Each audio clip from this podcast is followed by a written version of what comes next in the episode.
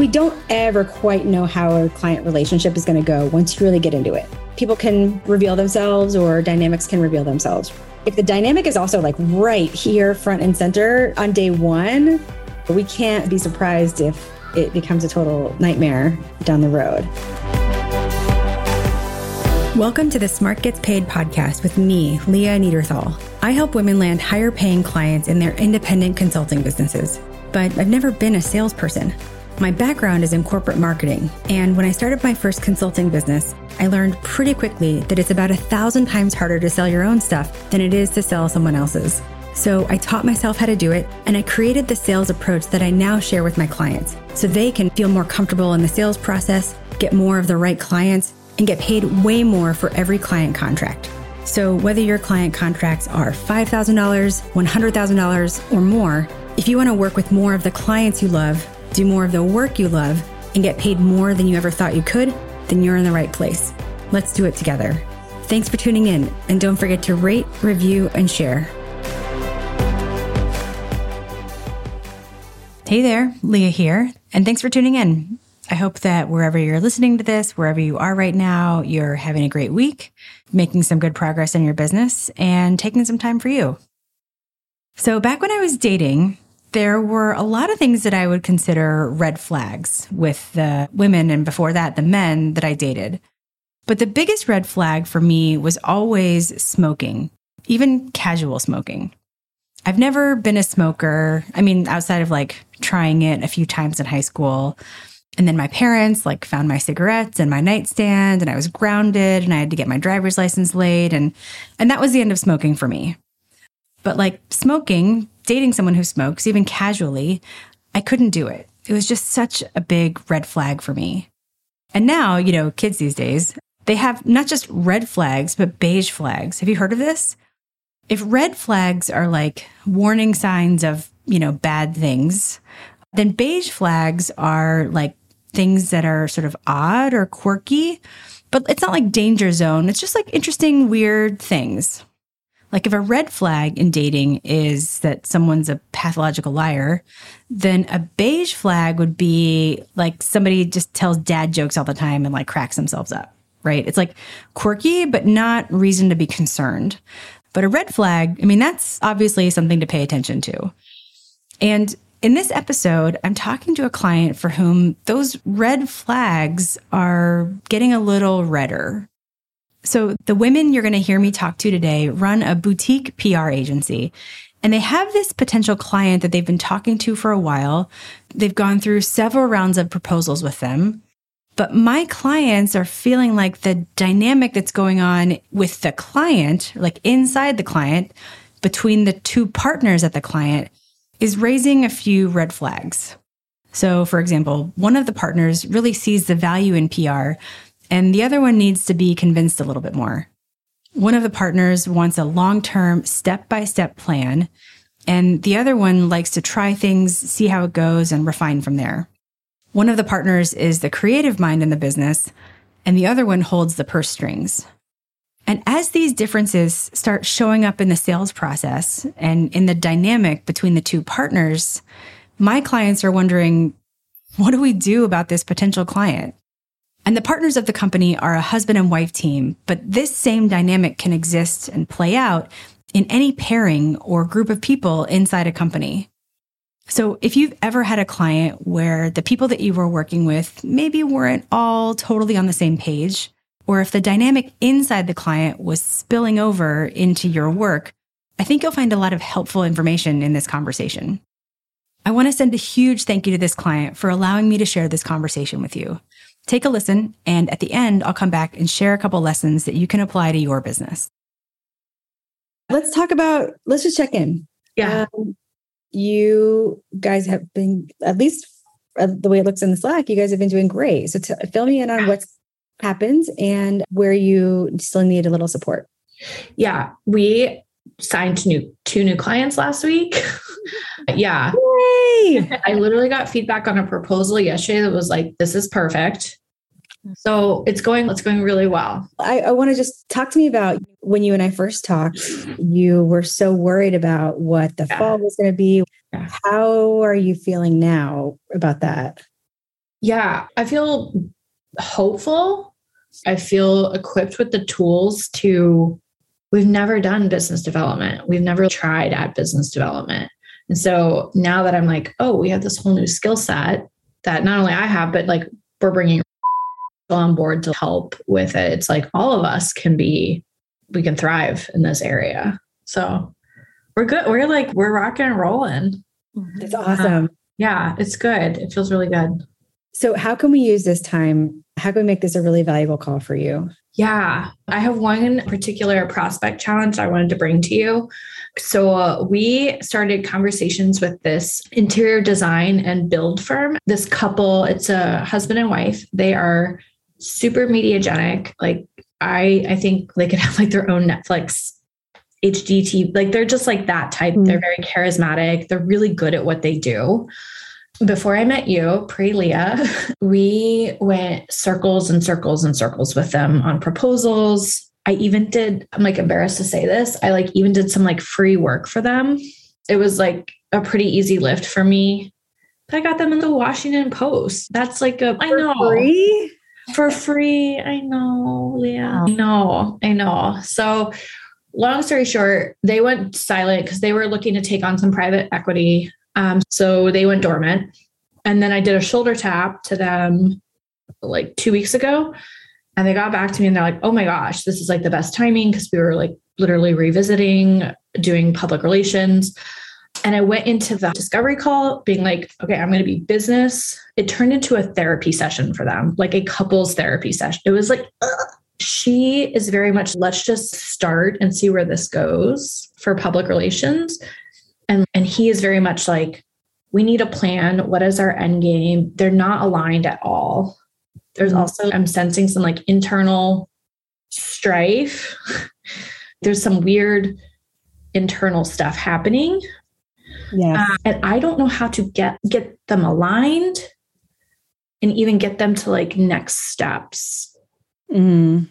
And talk to me about what the work would be. You what they need, like what I think they need is I think they need a marketing plan because they don't even know where to start with that.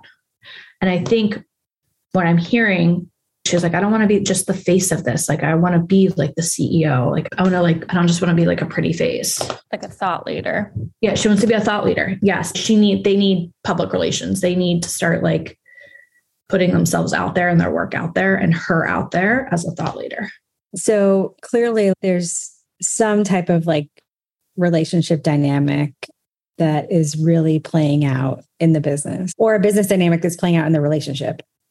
Yeah, it could go either or. So let's just step back from like the time you've invested so far, mm-hmm. because there is this thing called investment bias, which is essentially we've spent so much time on this already.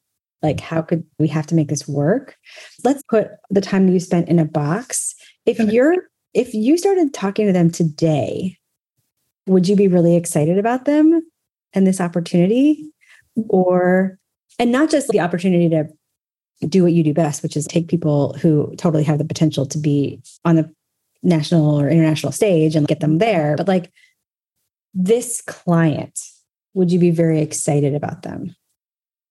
Oh, wow. First thing came up is you guys are gonna be a pain in my ass. like you're really good it would be like a beautiful, easy case study, but the client is a pain because they don't know what they want. A lot of hand holding. It would be like the work is really cool and interesting. But yeah, it sounds like they would need a lot of hand holding, which we've also done with other clients. Yeah, absolutely. How has that gone when you've done that? it starts to get old after a little while of repeating yourself and trying to almost, I feel, prove your value to someone who's just not understanding it. So we have one client now, he's okay, but he goes through like he has mood swings. So six months, he's like good. And then six months, he's like, what are you doing? Where is this going? So yeah, it just feels very exhausting after a little while. It's and I'm sure it feels like a, such a distraction to the work. Yeah. Yeah, and it's not for nothing. They don't pay enough for us to go that much over hours. And we always like double our hours because they need so much hand holding and sometimes they need extra calls and it's i've seen this as well and it's so much of your time is spent convincing them that the work is valuable mm-hmm. and bringing them back or bringing them off the ledge or whatever instead of like actually doing the work and you don't want to have to convince them all the time that like we're doing good stuff and mm-hmm. this is working for the the ways that PR works. Mm-hmm. Okay, so the reason I asked that question is because whatever you decide, I want you to go into it with without investment bias playing out. Yep. In the sales process and then in the relationship. Because looking through the lens of like right now, we're shutting the door on everything you've done and all the everything you've invested so far. Do you really want this?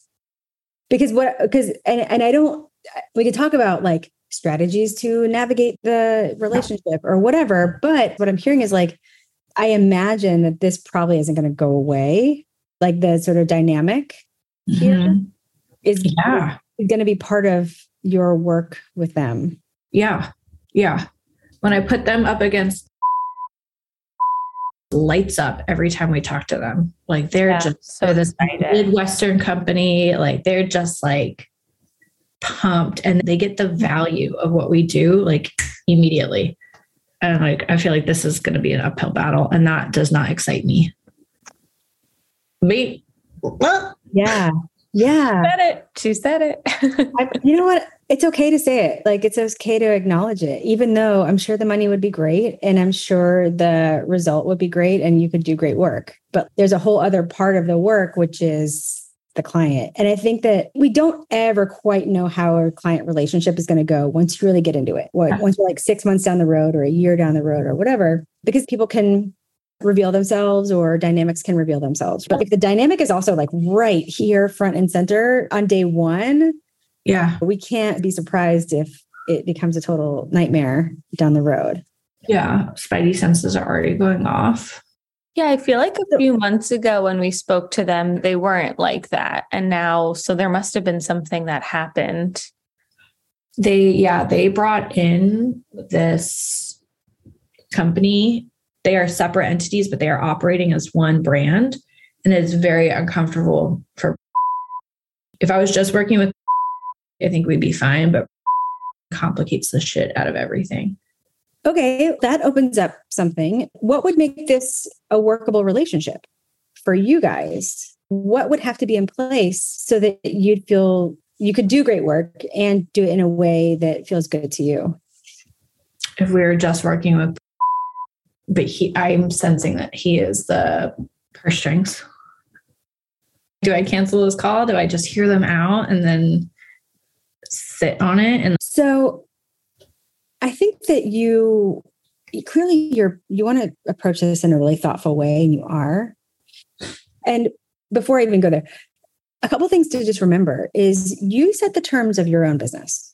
Mm-hmm. You set the terms, and so you can say, "All right." Based on what I've heard, or even uh, the two of you after this call can sketch out based on what we're seeing. Here's how what would be here's what would we would need to make this relationship mm-hmm. really work yeah. Um, to, and it's not just for us. Here's what we would need to do the best work for you guys and get yep. the best results for you. We, we always position it in terms of benefit the client because they don't care whether it's a good relationship for you. So, number one, you set the terms because you're the boss of your business. Number two, position it in terms of benefit them.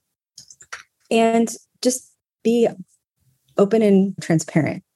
Like listen, we've been thinking about our conversation. We we've been putting our heads together about how can, we can make this work. And what I'm sensing is that there is, how do we say this delicately? a disconnect.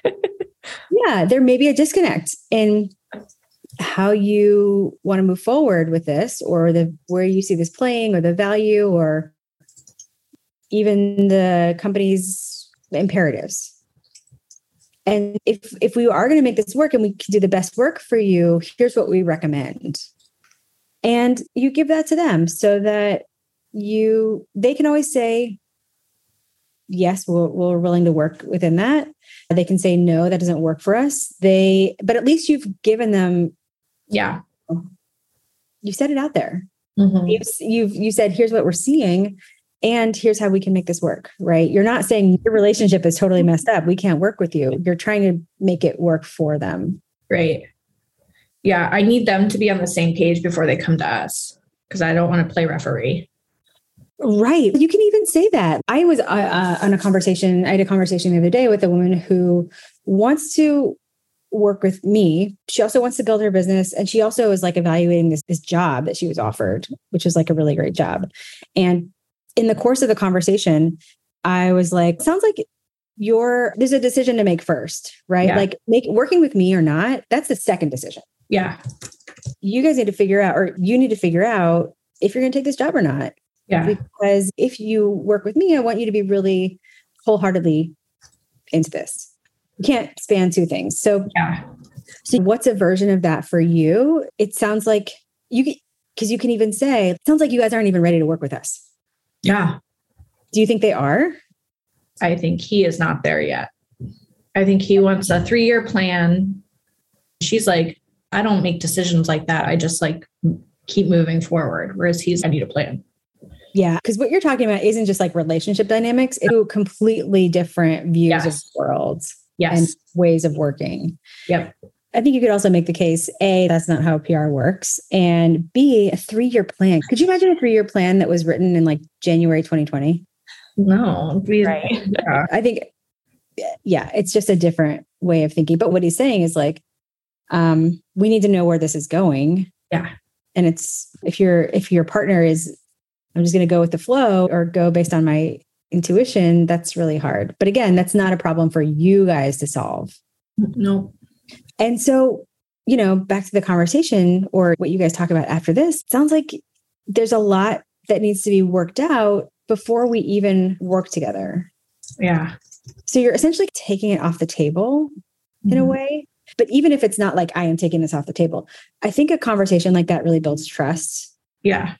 Because obviously you're not just going to take their money and watch them argue uh-uh. and get anything done yeah, I think that's, and that needs to be a conversation with them on our next call because we're going to have a call with them next week. I can tell you're thinking, what's on your mind right now? My thought is do I go into this conversation? So we've been using your sales conversation, which has really transformed the way we literally got off a call yesterday and they're like, that was a great presentation. We talked for 10 minutes. They talked for 50 minutes. Great presentation. we didn't present anything. We were just asking nothing. But it's so true. Like it's that's what I said at the beginning of the, the training that you watched. Just like when people do more of the talking, they leave any conversation feeling like it was a great conversation. Yeah. yeah. Isn't that wild? So we've been using that. So it's, and they love talking. So this is great. Like we're great at listening and active listening. It just, your approach puts a framework around it for us. So I guess my question is do we go through that and then just hear what they have to say and then shift the conversation to like we've been thinking like just hearing this conversation this is what maybe i just need to stay open and not have go into this i don't know there's that still be open yep have this in this approach that we've been talking about have it in your back pocket yep. and if it feels like well you know why did we go through all this if you were going to say that I still think that you, I think you can say we we've been thinking about this since our last conversation and we just wanted to hear a little bit more about where you guys are right now. Yeah. I think that gives the discovery that you're going to be doing a reason for being. If at the end you make this turn and you're like, okay, guys, let's just talk about what's really what might mm-hmm. be going on here. Mm-hmm, mm-hmm. Okay. Does that feel comfortable? Yeah. Yeah. Cause they are supposed to be having a the reason why we have a two week delay between their hot seat and their discovery is they are having like an internal like leadership discussion so maybe they will come out of that with some direction is my hope yeah so, and if not then i need yeah i need to pull that like card out of my back pocket and just be like yeah what we discussed totally yeah. totally and i just trust yourself to make that call in, in the moment Yep. Don't have the don't have the game all mapped out or the, all the plays in the game or whatever. So what's your next step? I think we just need to go into that discovery with, with what you said, like putting the um, investment bias in a box and then going into it with being open, but then also at the same time, like having a like something in my back pocket to be like, okay, if my spidey senses are going off, it's probably not a good fit right now. Maybe sitting down the two of you. Yeah. how do we want this to look? Yep. What's our what's on our wish list? And then keeping that with you. Because remember, you're the boss. You can craft this how you want it. There's so much goodness in this conversation and in this sales process with that particular client. And there are so many ways we could take this conversation. But there are two things I want to just sort of pull out so that you can apply them to your business. The first is that what's going on between these two partners in this business is a great illustration of one of the foundational principles of our selling methodology, which is that your client has a client. I talked about this back in episode 64, but it's so fundamental that it really bears repeating here. Your client has a client. It's one of our 12 principles of navigating the jungle, how we understand what's going on on the client side so that you can actually help your clients sell you in, or as we say, help clients sell you in, say yes, and bring you on. Your client has a client means that when you're selling B2B, your main contact always has somebody else that they need to sell you into, someone else that they need to get buy in from. Even if you're talking to the CEO or the main decision maker, you know, I talk to a lot of women who are like, I'm selling to the CEO or the CEO is my client, or I'm already talking to the decision maker. But even the CEO or the decision maker has a client. Let's just take the CEO, for example. Their clients are the rest of the management team, the board, the employees, just to name a few.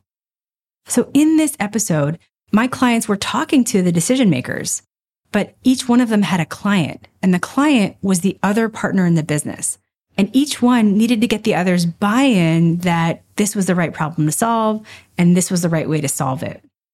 So remember that in your sales process with your clients, your client has a client. When you remember that, it'll allow you to be more compassionate towards your clients, more compassionate towards your main contact, more understanding about what might be going on behind the scenes, maybe what's causing delays. And you can help your client help their client get bought in. And the second thing I want to leave you with is this idea of investment bias, or it's also called commitment bias. Investment bias says that the more time you've already invested in something, the more likely you are to want to stick with it. Investment bias is like why people sit at slot machines for hours on end, or they keep gambling even when they've lost, because at some point, something has to hit. Investment bias is one reason why people stay in not great relationships. And it also plays out in the sales process, in that the longer we've spent in a sales process with a client, we're more likely to want to stick with it because we feel like at some point something has to work out with this client. But it can also lead us to make some decisions that aren't in our best interest. It can lead us to invest too much in the sales process. Like in this case, my clients did free work to get the client into a national publication even before the contract was signed. It can lead us to agree to terms that aren't in our favor and more. So I think it's important to talk about here because if you're in a sales process with a client where it's not going great and there are some red flags, you just have to be aware of your own investment bias and try to remove that investment bias from the equation. Because when you can do that, you can make a more rational decision about whether this is really a good client for you. Because as one of my clients says, how it starts is how it goes. How it starts in the sales process is how it's going to go in the client relationship. Because listen, clients that want to work with us are awesome. Because, of course, clients come with money that we can use to support our businesses and support our lives. But not all money is the same, and some money is expensive. So be sure you're choosing the clients that are right for you, not just because they want to pay you, but because you feel really good about working with them.